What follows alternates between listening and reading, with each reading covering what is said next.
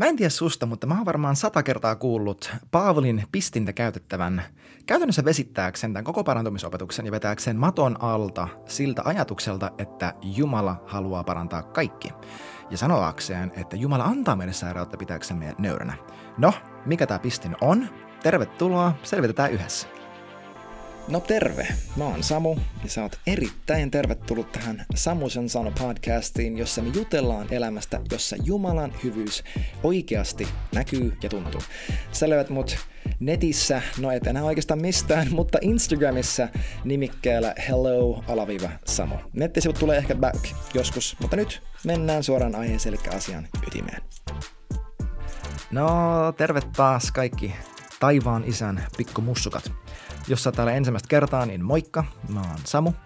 Mä rakastan Jumalaa, Jeesusta Kristusta, hän on Herrani, hänen sanaa, kyllä, raamattua. Minä luen raamattua, minä uskon raamattua. Mä uskon, että se on täysin Jumalan hengen innoittamaa tekstiä ja se on totta. Hei, ennen kuin me mennään tämän päivän aiheeseen, jonka se jo kuulitkin tuossa introssa, mä haluan antaa sulle mahdollisuuden kylvää tähän työhön.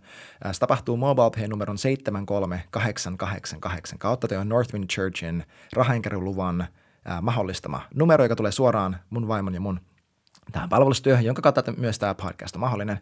Mä en halua kerjätä rahaa ja mä en kel, kel, keltään nyt niin kuin pyydä silleen, että hei please anna rahaa, koska mä tarvien rahaa. Kyllä, mä tarvien rahaa, mutta totuus on se, että Herra on mun paimen, multa ei puutu mitään. Jos te ette anna, niin se tulee jostakin muualta. Mutta mä haluan antaa, ja siis tämä on parannuksen teon paikka mulle itselleni, että mä haluan antaa Suomen seurakunnalle mahdollisuuden kylvää työhön, josta mä tiedän, että he niittävät satoa, koska mä tiedän, mä tiedän niistä todistuksista, mitä mulle tulee, niistä muuttuneista elämistä. Just tällä viikolla mä sain kuulla, äh, oliko kaksi eri tyyppiä laittaa Instagramissa viestiä, että miten tämä juttu on muuttanut heidän elämät. He on tullut usko, heidän koko äh, elämä on alkanut muuttua tämän opetuksen kautta. Että kiitos by the way, kun laitat niitä todistuksia. Mutta tosiaan mä haluan antaa mahdollisuuden kylvää koska samalla kun mä annan mahdollisuuden kylvää, mä annan mahdollisuuden niittää. Koska tämä podcast on hyvää maaperää. Mä tiedän, että se on. Jos ei olisi hyvää maaperää, mä en haaskaisi aikani tähän. Mutta koska mä tiedän, että tämä podcast muuttaa elämiä ympäri Suomea, mä tiedän, että se tuottaa hyvää elämää, mä tiedän, että se on hyvää maaperää, mä haluan antaa sullekin mahdollisuuden kylvää tähän. Koska se, joka kylvää niukasti, niittää, kyl, niu, niittää niukasti. Miten toi suomeksi meneekään? He who sows sparingly, reaps sparingly että antakaa sillä tavalla kuin te haluatte vastaanottaa, koska sillä mitalla kuin te annatte, te myös saatte vastaan ää, Jeesuksen omia sanoja. Joten hei, jos sä haluat vastaanottaa, ei vain pelkästään hengellisiä rikkauksia Jumalalta, koska ne on kaikki meille saatavilla Jeesuksessa Kristuksessa Efesoskirja 1.3 mukaan, vaan myös käytännössä hänen taloudellista huolenpitoa, jos sä haluat vastaanottaa hänen yltäkylläisyyttä tässä elämässä, sun täytyy oppia myös antamaan yltäkylläisesti. Ei silleen niin kuin, että pari, kaksi euroa siellä täällä tyyppisesti, koska Jeesus ei antanut sen minimin, tai taivassa se antanut sitä pienintä mahdollista silleen, no, koska se oli vanha liitto, se oli ne, ne syntipukit, jonka kautta saatiin hetkellisesti synnit anteeksi. Ei vaan taivas antoi kaikkein parhaimmansa.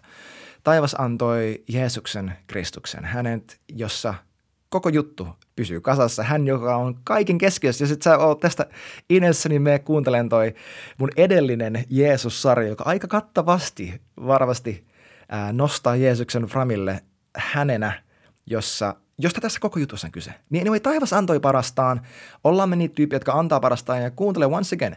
Mä en tässä jotain niin kuin guilt trippia käyttää ja yritä manipuloida sua antamaan rahaa mulle. Siis ei. Mä haluan antaa sulle mahdollisuuden kylvää työhön, jonka mä tiedän tuovan sulle siunauksen. Tämä on sama asia. Mä tiedän, että on jännää, aina kun joku hengellinen opettaja puhuu rahasta. Mutta Paavali käsittelee tätä samaa asiaa korintalaiskirjassa. Hän sanoi, että mä en etsi sitä, mikä kuuluu teille, vaan mä etsin sitä, jonka Jumala tulee tallettamaan teidän tilillenne. Ja hän nimenomaan puhuu taloudellisesta kylvämisestä, anteliaisuudesta, spesifisti siitä, kun korintolaiset, hän oli pyytänyt heitä tai vedonnut heihin, ja itse asiassa he olivat itse lupautuneet tukemaan tai antamaan rahaa tähän keräykseen seurakuntaa varten Juudeassa, koska siellä oli se nälänhätä. Ja sitten he alkoivat vähän empimään, että no en mä tiedä, voinko me sittenkään, me tiedän, että me luvattiin, mutta ehkä me viiti sittenkään. Ja Paavali itsekin käsittelee, että jos sä luet korintolaiskirjan, jos sä pitkään aikaa lukenut, käy tsekkaamaan, mutta, mutta siis hän tosi hienosti avaa tämän konseptin, että rakkaat ihmiset, minä olen antanut elämäni ravitakseni teitä. Ja mä tiedän, että tämä on mä voin omalla niin kuin hyvällä omatunnolla sanoa, että kyllä, tämä on totta mun omassa tapauksessa. Mä oon uhrannut mun hyvin menestyksekkään uran – Mä oon uhrannut mun omaa aikaa, mun omat prioriteetit, mun omat halut, mun omat, omat visiot omalle elämälleni rakentaakseni Jumalan seurakuntaa. Mä en ole seurakunnalta mitään vailla, koska mä olen jo uhrannut mun koko elämäni, sanonut Jeesukselle, että kyllä, sinä saat käyttää mun elämää niin paljon kuin sä haluat rakentaaksesi sun seurakuntaa. Ja Jeesuksen Kristuksen ruumis maan päällä seurakunta on se, jonka etua minä etsin. Ja yksi tapa, jolla mä etsin sen etua – niin hassua kuin se onkin, on se, että mä vetoan silleen, että teidän täytyy oppia, meidän täytyy oppia oleen hyvin avokätisiä niiden rahojen kanssa, jotka eivät edes kuulu meille. Joten anyway, kaikki tämä once again hirveän pitkä seputus. Ehkä mun pitää joku erillinen opetussarja rahasta erikseen, koska aina kun mä yritän sanoa tästä 30 sekunnissa, niin tulee hirveän pitkä setti. Jos sä haluat kuulla opetussarjan rahasta, taloudesta, hyvästä taloudenhoidosta, Jumalan siunauksista talouden alueella – ja kaikista tästä, kuinka elää stressivapaana talouden alueella, niin pistä mulle DM tulemaan tai en mä tiedä, tee jotain, ilmoita itsestäsi. Mutta tota, ää, niin anyway, MobilePay 73888 on se, miten tämä kaikkein helpoiten meidän tapauksessa toimii. Ja niille, jotka on jo tukeneet, kiitos ihan hirveästi. Mutta anyway, nyt kun ollaan täällä, niin mennään tämän päivän aiheeseen tämän kuuden minuutin pohjustuksen jälkeen. Jeesus auta mua. Mä aina innostun, mä jään suustani kiinni. Mun vaimo on sellainen, että hän jää suustaan kiinni sosiaalisissa tilanteissa, ää, kun mä oon silleen liukkaammin lähdössä liukenemasta joistain tilanteista, koska mä oon vähän enempi introvertti ihminen, mutta opetustilanteissa, varsinkin tällä kun mä pääsen äänettämään podcastiin yksin, niin kyllä minä ehdottomasti on se, joka jää suustani kiinni. Tämän päivän aihe on tosiaan Paavalin pistin. Ja tämä on niin kuin mä sanoin, paikka, joka kenties on kaikkein yleisin, kaikista raamatun paikoista, mitä mä oon, käy, mitä mä oon koskaan kuullut, käytettävän ähm, opettaakseen, että Jumala antaa meille sairautta. Ja kato, kun tässä on, miksi, miksi tämä on niin iso asia, että mä haluan käsitellä tätä kokonaisessa aiheessa? No se on siksi, ja me ollaan jo sivuttu tätä edellisessä, mutta on kriittinen aihe – Siksi, että jos Jumala antaa meille sairautta, niin me emme voi, ja jos hän antaa meille joskus, jos sairaus on joskus Jumalan meille antama asia, niin me ei voida koskaan rukoilla uskossa. Jaakob 5 sanoi, että, että uskon rukous että vanhimmat tulevat, se joka on sairas, kutsukoon vanhimmat, he tulee, voitelle hänet öljyllä. He rukoilee uskon rukouksen ja sairas tulee terveeksi. Ja jos et sä vielä päässyt niin kuin, tähän niin kuin, mukaan Markus 11, me tsekkaamaan Matteus 17, ää, mitenkä Jeesus käsittelee epäuskoa, mitä hän on siitä, siitä vailla, mitä hän lupaa meille, jotka rukoillaan. Hän sanoi, että se, mitä te rukouksessa pyydätte, uskokaa, että te olette sen jo saaneet, niin se on teidän. Mutta jos mä pyydän lainausmerkissä Jumalalta, että hän parantaa. Siis ensinnäkin puhu sille jaksossa, olisiko se ollut numero 9 tässä sarjassa, puhu sille jaksossa, me käsitellään tätä, että me ei itse asiassa edes pyydetä Jumalaa parantamaan yhtään ketään, vaan me puhutaan sille itse ongelmalle. Okei? Okay? Jos, eli jos mä rukoilen jotain jonkun sairaan puolesta, itseni tai jonkun muun puolesta, ja mulla on mielessäni se ajatus, että tämä kuitenkin saattaa olla Jumalan antama asia, ikään kuin lahja, tosi outo lahja.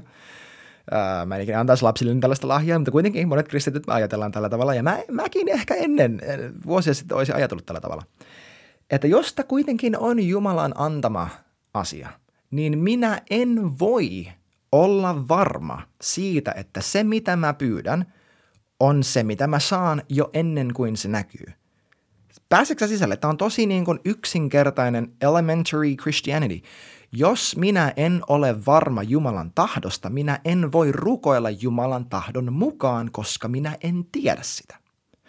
Mutta Jeesuksessa, Kristuksessa. Me tsekkaan koko Jeesus-sarja. Me käsiteltiin tätä, että Jeesuksessa ruumiillistuu Jumalan koko tahto. Hän on Jumalan kirkkauden säteily. Hän on Jumalan näkymättömän Jumalan näkyvä persona. Hebrealaiskirja 1 sanoo, että Jumala on ennen puhunut meille profeettojen mukaan, mutta nyt hän on puhunut meille hänen poikansa kautta. Jumalalla ei ole mitään syvällisempää ilmestystä kuin Jeesus Kristus, hänen maallisen elämän esimerkki, hänen ristintyö ja hänen ylösnousemus ja pyhän hengen lähettäminen. Jumalalla ei ole mitään muuta mielipidettä mistään asiasta kuin se, mikä näkyy tuossa. Ja jos se ei riitä sulle, sinä et välttämättä ole kristitty. Mä sanon ton tosi kärkkäästi ja tosi, tosi niin kuin tiukasti siksi, että tää on, tästä on kaikessa kyse. Jos Jeesus ei riitä, niin sitten se on Jeesus plus jotain. Se on joko Jeesus plus mun omat teot, tai sitten se on Jeesus plus tämä filosofia, Jeesus plus tämä henki, Jeesus plus tämä juttu, mitä mä teen, Jeesus plus tämä epäjumala, Jeesus plus tämä buddha alla, mikä ikinä juttu se on, mitä siihen sekoittaa. Jeesus plus New Age, Jeesus plus tarotkortit, mitä ikinä sä ootkaan mahdollisesti sekoittanut. Tai Jeesus plus mun omat mielipiteet. Mikä ikinä, Jeesus plus mun oman elämän kokemukset. Jos Jeesus ei riitä, niin jos hän ei ole Herra täysin, niin hän ei ole Herra ollenkaan. Se on niin yksinkertaista. Jeesuksen täytyy riittää tässä asiassa meille. Eli jos mä en ole varma Jumalan tahdosta, aina, mä en ole varma hänen tahdostaan koskaan. Siksi meidän täytyy olla sataprosenttisen vakuuttuneita siitä, että Jumala tahtoo aina parantaa jokaisen. Ja tämä on se lähtökohta, mistä mä lähestyn myös tätä raamatun tekstiä – se, koska mä näen sen Jeesuksen Kristuksen elämässä, että hän ei käsitellyt ketään muuta ihmistä niin, että, hän, että joku sairas tulee heidän luokseen ja hän sanoo heille, että sori, tämä juttu sun elämässä on synnin vuoksi ja siksi minä en voi parantaa sinua. Tai sanotaan, että kyse olisi ylpeydestä. Ää, et kuinka monta mahdollisuutta Jumalalla olisi Jeesuksen kautta olla sanoa fariseuksille – että hei, teidän ylpeytenne tähden, koska te kieltäydytte vastaanottamasta mua, tässä, mä teen te, teistä leproja, mä teen teistä sokeita, mä teen teistä mitä ikinä. Olisi ollut tosi monta mahdollisuutta tähän. Mutta tekikö Jeesus niin? No eipä tehnyt. Hypätäänpä toka korintalaiskirja 12. Mä haluan lukea teille tämän koko pätkän. Jos tämä on sulle uutta settiä, niin Herra sinua siunatkoon, että tämä on ensimmäinen kerta, kun sä kuulet Paavalin pistimestä. Jos tämä, jos on tuhannes kerta, niin mä pyydän, unohda kaikki, mitä sä oot ikinä kuullut tästä raamatun paikasta ja kuuntele, mitä raamattu itse sanoo. Älä kuuntele mun hienoja mielipiteitä, koska mun mielipiteet ei pelasta sua. Mun mielipiteiden päällä ei voi seistä. Raamatun päällä voi seistä. Toka korintolaiskirja 12 Raamattu kansalle sanoo sen näin kauniisti. Kuunnelkaa. Eli Paavali puhuu, ja konteksti tässä on se, että noi korintolaiset ovat alkaneet sekoilemaan ja epäilemään Paavalin auktoriteettia apostolina – he ovat epäilleet sitä, että no kun se on niin sellainen jotenkin, en mä tiedä, jotenkin niissä on hiljainen ja rento tyyppi se meidän kanssa ja ei se edes niin kuin, se ei pukeutunut tällä tavalla, se ei puhunut noin hienosti mitenkään ja he epäilee sitä, kuka Paavali on. Koska Paavalilla ei ollut tarvetta kerskailla kaikella sillä, mitä hän on nähnyt ja kokenut ja kuinka hieno hän on koska hän koko ajan pyrki näitä seurakuntia – osoittamaan heidät Jeesuksen suuntaan eikä itsensä suuntaan. Miksi? Koska hän ei ollut jäämässä sinne lopun elämäkseen ollakseen heidän mielipiteiden palvottavana. Hänen tavoite oli tulla paikalle, saattaa heidät uskoon, saattaa heidät oikeaan Jeesuksen Kristuksen opetuslapseutukseen ja pyhän hengen voimaan ja johdatukseen ja lähteä paikalta ja antaa Jumalan tehdä loput. Tämä on mihin hän pyrki. Siispä hän ei tehnyt itsestään niin sellaista niin kuin hienoa juttua, mikä on tosi tosi hienoa. Se on, se on vaikea jopa käsittää, että tyyppi, joka on näin radikaalin elämän elänyt, olisi ollut niissä paikoissa läsnä sellaisella tavalla, että he sanoo, että hänen mielipiteensä ovat suuria ja hän puhuu voimallisesti, kun hän kirjoittaa meille. Mutta kanssamme hän on ollut nöyrä ja hiljainen ja sellainen niin kuin meek, humble, nöyrä tyyppi. Että hän ei ole pitänyt kovaa ääntä, hän ei ole suu vahdoten julistanut ja ollut sellainen supermahtava johtaja heidän keskuudessa, vaan hän on ollut nöyrä palvelija. Hän itse sanoo, että mä olin kanssanne heikkoudessa ja pelossa. Paavali itse käyttää tätä, tätä termiä, mutta anyway, tämä on se konteksti. Ja kuuntele sitten, miten Paavali vastaa. Eli hän sanoi, että vaikka mä tahtoisinkin kerskata, en olisi järjetön. Ja tosiaan hän ohi mennen viittaa siihen, että by the way kaverit, mä oon käynyt taivaassa. Mä en tiedä, olinko mä ruumillisesti siellä vai oliko se vaan näky. Ja hän pu- käyttää tätä, ter- tätä tekstiä, että mä tunsin kerran yhden tyypin, jolle kävi tällä tavalla, mutta kun sä luet kommentaaria raamatun tutkijoilta, niin he valtaosa toteaa, että Paavali tässä hyvin, hyvin todennäköisesti viittaa itsensä, mutta hän juurikin tästä syystä, että hän ei halua tehdä itsestään jotain suurta mahtipohtista mega superprofeetta, jolla on kaikki hienot ilmestykset. Hän käyttää tätä terminologiaa, koska hän haluaa koko ajan osoittaa ne Jeesukseen. Hän haluaa koko ajan saada kaiken huomion Jeesukseen. Ja hän sanoi näin, että vaikka mä tahtoisinkin kerskata, mä en olisi järjetön, sillä puhuisin totta. Kuitenkin mä pidättäydyn siitä, ettei kukaan ajattelisi minusta enempää kuin näkee tai kuulee minusta. Ei vitsi mikä elämän ja sydämen asenne. Otetaan oikeasti toimien sosiaaliseen mediaan. Mä pidättäydyn kerskailemasta, ettei kukaan ajattelisi musta enempää kuin näkee tai kuulee musta. Uh, toi on sama kuin Jeesus sanoi, että wisdom is justified by her children – A tree is known by its fruit. Että annetaan meidän elämän hedelmän puhua puolestaan sen sijaan, että me yritetään myydä itsestämme jotenkin hienoa kiiltokuvaa, johon me ei itsekään uskota. Ja seitsemän. Etten näin suurenmoisten ilmestysten tähden ylpeilisi, minulle on annettu lihaani pistin, saatanan lähettiläs, runtelemaan minua, etten ylpistyisi. Tämän vuoksi olen kolme kertaa rukoillut Herraa, että se väistyisi minusta. Mutta hän, eli Jumala, sanoi minulle, minun armoni riittää sinulle, sillä voimani tulee täydelliseksi heikkoudessa. Sen tähden kerskaan mieluummin heikkoudestani, jotta Kristuksen voima lepäisi ylläni. Siksi olen mieltynyt heikkouteen, pahoinpitelyihin, hätään, vainoihin, ahdistuksiin, joihin joudun Kristuksen tähden, sillä kun olen heikko, silloin olen voimakas.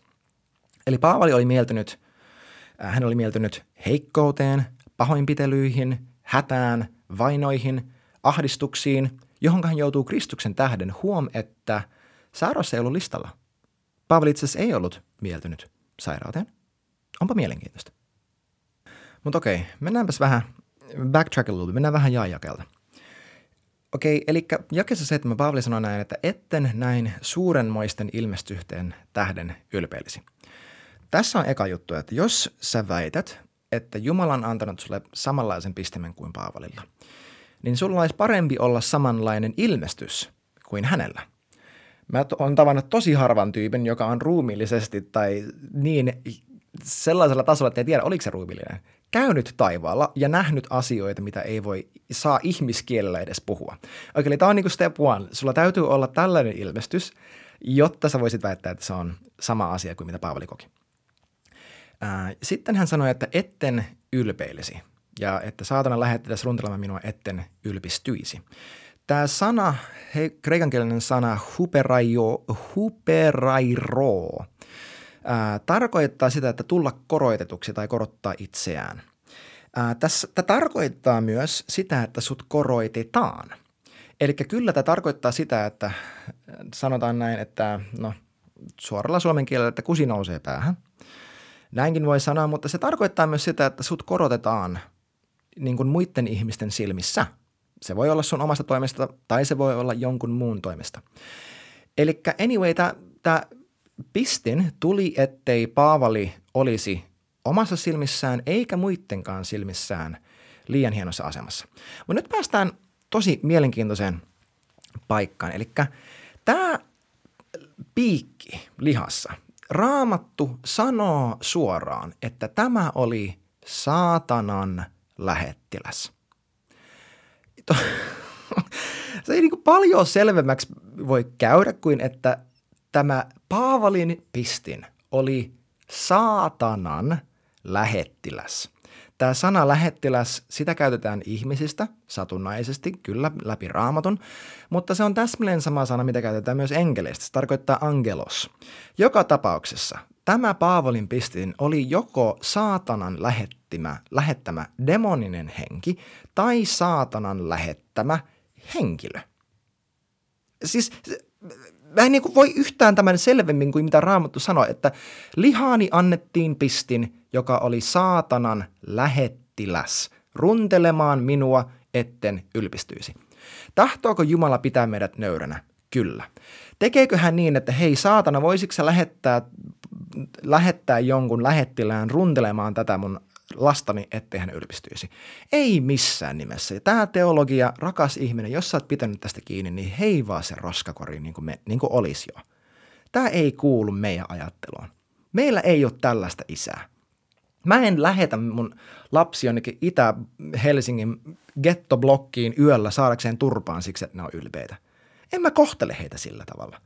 Mä en ikinä kohtelisi. Jos mä kohtelisin mun lapsia niin kuin me monet kristityt ajatellaan, että Jumala kohtelee meitä, ne olisi otettu huostaan jo ajat sitten. Jumala ei ole tällainen Jumala. Hän ei pyydä. Saatana ei ole Jumalan rakkikoira, jota hän pitää jotenkin hihnassa ja välillä päästään niin vähän, antaa vähän enemmän siimaa, että saatana saa tehdä meidän, meidän elämässä enemmän tai vähemmän. Kat, siis pyri löytämään tämä Jeesuksen esimerkistä elämästä, miten hän kohteli ihmisiä, jotka oli kahlittuja. Sä et löydä sitä sieltä. Tämä on täysin kierroa teologia, joka perustuu vain ja ainoastaan ihmisten elämän omiin kokemuksiin ja huonoihin tulkintoihin vanhasta testamentista. Jobin elämä tai kenen ikinä Mooseksen elämä, kenen ikinä muun kokemukset, mutta sä et löydä sitä Jeesuksesta. Saatana ei ole Jumalan lähettiläs. Jos saatana lähettää jonkun, niin se ei ole Jumalan lähettämä. Saatana tarkoittaa vihollista ja vastustajaa. Jos saatana on Jumalan puolella, sä et tiedä ketä palvoa. Sitten ei loppupeleissä ole mitään väliä, että kuunteleeko Jumalaa vai kuunteleeko saatanaa, koska saatana kuitenkin palvelee Jumalaa ja hei, jos mä teen syntiä, niin mä varmaan Jumalan tahdossa. Mä voin seurata saatana ääntä, koska anyway, saatanahan tekee vaan sitä, mitä Jumala antaa, eikö niin? Tämä on harhaoppi suoraan perkeleestä. Älä usko sitä. Jos jokin asia on saatanan lähettämä, se ei ole Jumalan lähettämä. He ovat täysin vastakohtia. Jos sä yhtään epäilet tätä, niin rakas ihminen, mene ja lue sun raamattua. Mitä tekemistä on valolla ja pimeydellä? Mitä tekemistä on Kristuksella ja Belialilla? Ei yhtään mitään. Apostolien teot 10.38 Kristus kulki paikasta paikkaan vapaut- parantaen kaikkia vapauttaen heidät, jotka olivat saatanan ahdistamia, koska Jumala oli hänen kanssaan. Mm. Tämä tekee niin vihaseksi, koska mä tiedän, että nämä asiat oikeasti kahlitsee Kristuksen ruumista. Mutta jos tämä vielä riitä sulle, niin mä haluan antaa vähän lisää, lisää niin kuin pihviä tähän. Eli mi, mikä sitten oli tämä pistin? Okei, okay, on olemassa sellainen raamanun tulkinnan periaate kuin the law of first mention, eli ensimmäisen maininnan laki. Tämä tarkoittaa sitä, että jos raamattu aiemmissa aiemmin kirjoitetuissa teksteissä käyttää jotakin termiä ja selittää, mitä se termi tarkoittaa, niin myöhemmät, myöhemmät äh, saman termin käytöt eivät muuta sen alkuperäistä merkitystä, joka sanotaan sille, että tuhat vuotta sitten on kirjoitettu pätkä, jossa puhutaan, että sovitus tarkoittaa tätä. Tai okei, sanotaan, että, että käytetäänkö jotakin muuta ilmaisua, vene, paatti tarkoittaa tätä. Ja sitten tuhat vuotta myöhemmin tulee joku muu, teksti, jossa puhutaan paatista. Mä en voi tulkita sitä paattitekstiä, miten ikinä mua huvittaa, vaan mä tulkitsen sen sen kautta, mitä se tuhat vuotta vanhempi teksti tästä paatista sanoo. Okei? Okay? Tämä on ensimmäisen merkinnän, ensimmäisen, ensimmäisen maininnan laki. Tämä pätee siihen, että mitä Raamattu sanoo vaikka verestä, mitä Raamattu sanoo siunauksesta, liitosta – kirouksesta, uhreista, uhrikaritsasta, uhrilampaasta, kaikki nämä asiat Kristuksesta esim. me ymmärretään sen kautta, mitä vanha testamentti hänestä sanoo. Jeesus itse, Luukas 24, avaa näille kahdelle tyypille Emmauksen tiellä, häne, heidän silmänsä avaamaan kaikki, mitä hänestä sanoitiin laissa ja profeetoissa. Eikö niin? Koko raamattu kertoo Jeesuksesta. Tämä on niin kuin Christianity ABC. Me ollaan puhuttu tästä ennenkin. Mutta kuuntele, mitä lukee siis Law of First Mentionin mukaan. Jos raamattu kerta puhuu tällaista li- lihapiikeistä aiemminkin, niin mitä ne sitten ovat? No tosi kiva, kun sä kysyit. Mennäänpä neljäs Mooseksen kirja, neljä Mooses ja luku 33. Kuuntele, mitä täällä puhuu, tai mitä täällä sanotaan. Puhu israelilaisille. Kun olette kulkeneet Jordanin yli Kaananin maahan – Karkoittakaa tieltänne kaikki maan asukkaat ja hävittäkää kaikki heidän Jumalan kuvansa ja valetut kuvansa ja tuhotkaa kaikki heidän uhrikukkulansa. Ottakaa maa haltuunne ja asukaa siinä, sillä minä olen antanut teille tuon maan perinnöksi. Sitten siellä on yksi jae välissä siitä, että miten se kuuluu jakaa, suurimmasta pienempää ja näin, jakakaa maa keskenään isien ja mukaan. Ja sitten jatkuu. Mutta jos ette karkota maan asukkaita tieltänne, niin niistä tulee, jotka te jätätte jäljelle, okaita teidän silmiinne ja piikkejä kylkiinne, ja he ahdistavat teitä maassa, jossa asutte. Silloin minä teen teille sen, mitä aioin tehdä heille. Eli tämä raamatun paikka 4 Mooses 33 sanoo, että jos he jättävät nämä ihmiset, nämä muiden kansojen asukkaat luvattuun maahan, eivätkä karkota ja hävitä heitä, niin heistä tulee okaita, eli tällaisia, oh, niin kuin, mikä se onkaan suomeksi, niin kuin thorny brambles, ohran tampura, piikkipuskia, teidän silmiinne ja piikkejä kylkiinne. Onko kylki lihassasi? Kyllä. Kylki on lihassasi. Niistä tulee piikkejä silmiinne ja piikkiä kylkiinne, ja he ahdistavat teitä. Hmm, kuulostaako tutulta? Kyllä, tämä kuulostaa täsmälleen siltä, mitä Paavali koki toka korintolaiskirja 12, että hänelle annetaan tämä saatanan lähettiläs runtelemaan ja ahdistelemaan häntä, ettei hän ylpistyisi. No jos tämä ei riitä, luetaan vielä toinen pätkä. Joosua 23, siellä lukee tällä tavalla – Sama aihe. Jos te kuitenkin käännytte hänestä pois, eli Jumalasta pois, ja liitytte noihin kansoihin, jotka ovat jääneet jäljelle teidän keskuuteenne, avioidutte heidän kanssaan ja sekaannutte heihin ja he teihin, niin saatte olla varmat, ettei Herra teidän Jumalanne enää karkota näitä kansoja teidän tieltänne. Ne koituvat teille paulaksi ja ansaksi, kuunnelkaa, kylkienne ruoskaksi ja okaiksi silmiinne kunnes te häviätte tästä hyvästä maasta, jonka Herra teidän Jumalanne on antanut teille. Ja arvatkaa, mitä raamatun, ää, mitä englanninkielistä sanaa monet raamatun käännökset käyttää tälle okaille. Kyllä vain thorny brambles, eli piikikkäitä or, ohran, mitä ne onkaan, ornan tappura, mikä se on suomeksi. Auttakaa mua. Ja vielä kolmas. Tuomareiden kirja Luku 2, jae 3. Kuunnelkaa. Älkää te puolestanne tehkö liittoja tämän maan asukkaiden kanssa, vaan hajottakaa heidän alttarinsa. Mutta te ette ole olleet kuuliaisen minun äänelleni, mitä olettekaan tehneet. Sen tähden myös sanoin näin. Minä en karkota vihollisianne teidän tieltänne, vaan he tulevat ahdistamaan teitä, ja heidän jumale, jumalistaan tulee teille ansa. Ja mitä sanaa käyttää puolet englanninkielisistä käännöksistä, 27 kautta 57 englanninkielistä käännöstä Bible Gateway nettisivuilla sanasta ansa. Kyllä, sinä arvasit sen thorn, piikki. Heistä tulee teille piikki ja he tulevat ahdistamaan teitä.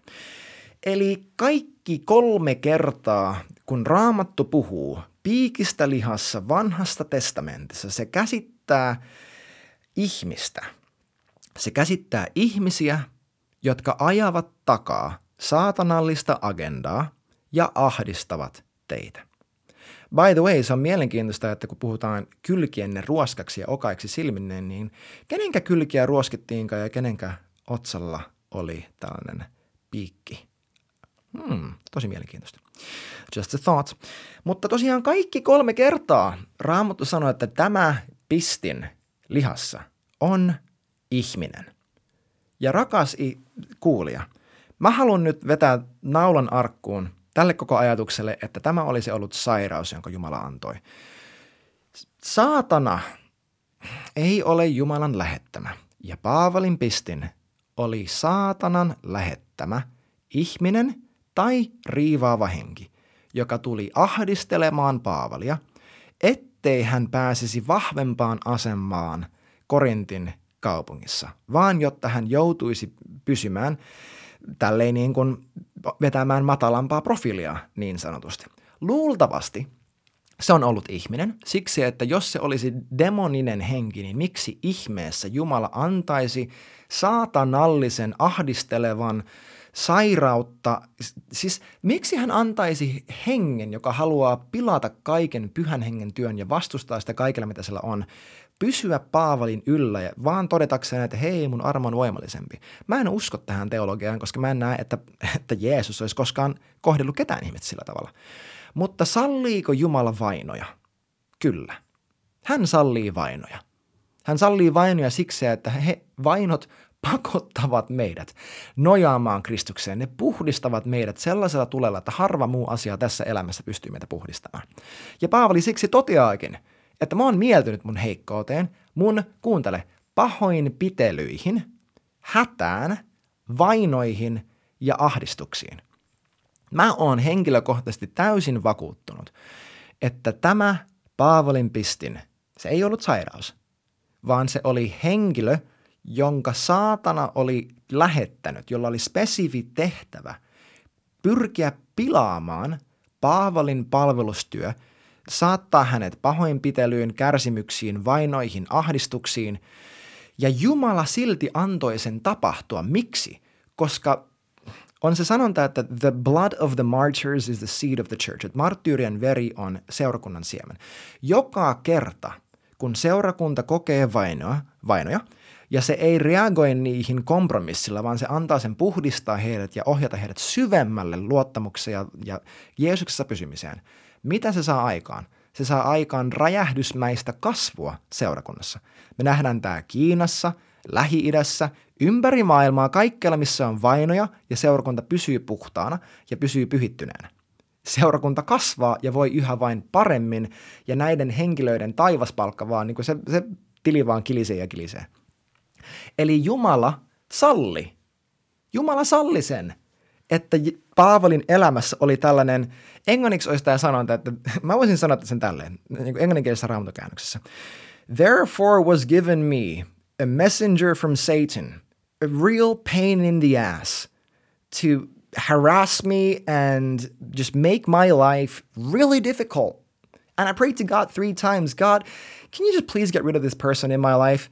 And he said, No, honey, my grace is enough for you. And this moment when you feel weak, when you don't know what to do with this person, this is where my power gets to show itself strong in you.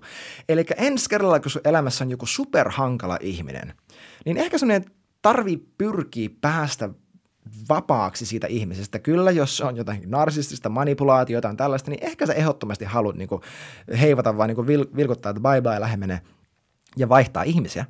Äh, mutta ensi kerralla, kun elämässä jotenkin nihkeetä, joku ihmissuhde, joka vaan ei toimi, ehkä sä oot sun niin kuin viidennessä seurustelusuhteessa viimeisen viiden vuoden aikana, ehkä sä oot sun kolmannessa avioliitossa ja sekin menee huonosti, ehkä siinä kohtaa sun kannattaa katsoa peiliin ja odoteta, että tämä henkilö ei välttämättä edes ole saatana lähettiläs, vaan Jumalan lähettämässä herättääkseen sinut, että hyvänen aikana diilaa nämä jutut sun sydämessä.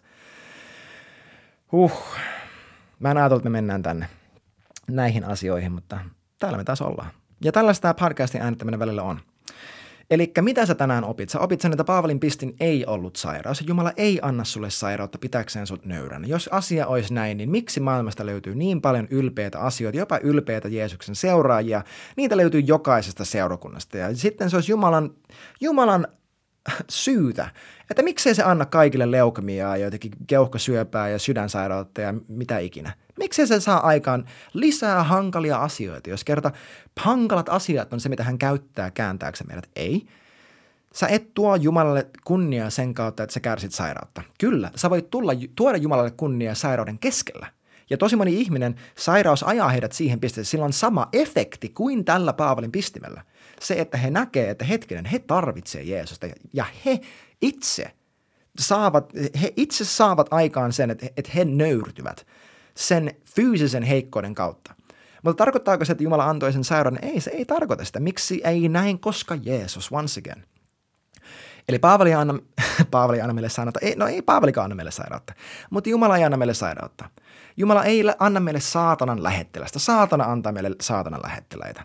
Ja jos hän lähettää hengen, niin siitä päästään eroon, koska Jeesus itse sanoi, että hän antoi opetuslapsille voiman karkoittaa pahoja henkiä. Tämä on yksi kriittinen uskovien merkki. Markus 16, ihan se lopussa, käy tsekkaamassa.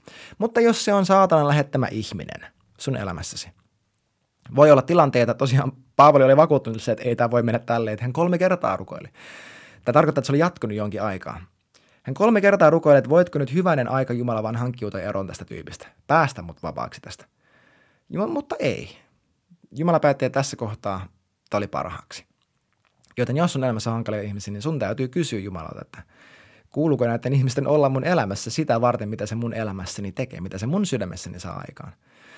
Koska kuinka, kuinka traagista, että me päästään pois ahdingoista ilman, että se levottomuus, se epäluottamus ja se epäusko pääsee ensin pois meistä. Kuinka traagista, kun meidän elämästä tulee helpompaa ennen kuin Jeesuksesta pääsee tuleen syvemmällä tavalla meidän kaikki. Toivottavasti että siunassa sua tämä jakso. Ja toivottavasti sä oot nyt vihdoin itsekin laittanut naulan arkkuun, että Paavalin pistin ei ollut sairaus, vaan jotain aivan muuta. Nähdään taas ensi jaksossa. Ciao ciao.